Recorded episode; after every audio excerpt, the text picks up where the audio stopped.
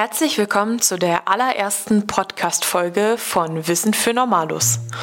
In diesem Podcast soll es um große und kleine Banalitäten des Lebens gehen. Dinge, die uns im Alltag immer wieder begegnen, bei welchen wir aber auch bei genauerem Nachdenken gar nicht so genau wissen, warum sie so sind, wie sie eben sind.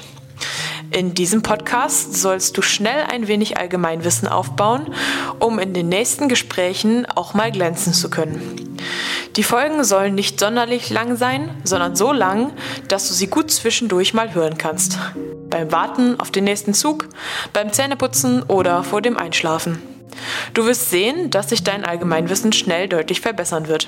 Am Ende einer jeden Folge wird es zudem immer eine kurze Zusammenfassung geben, was du heute Neues gelernt hast.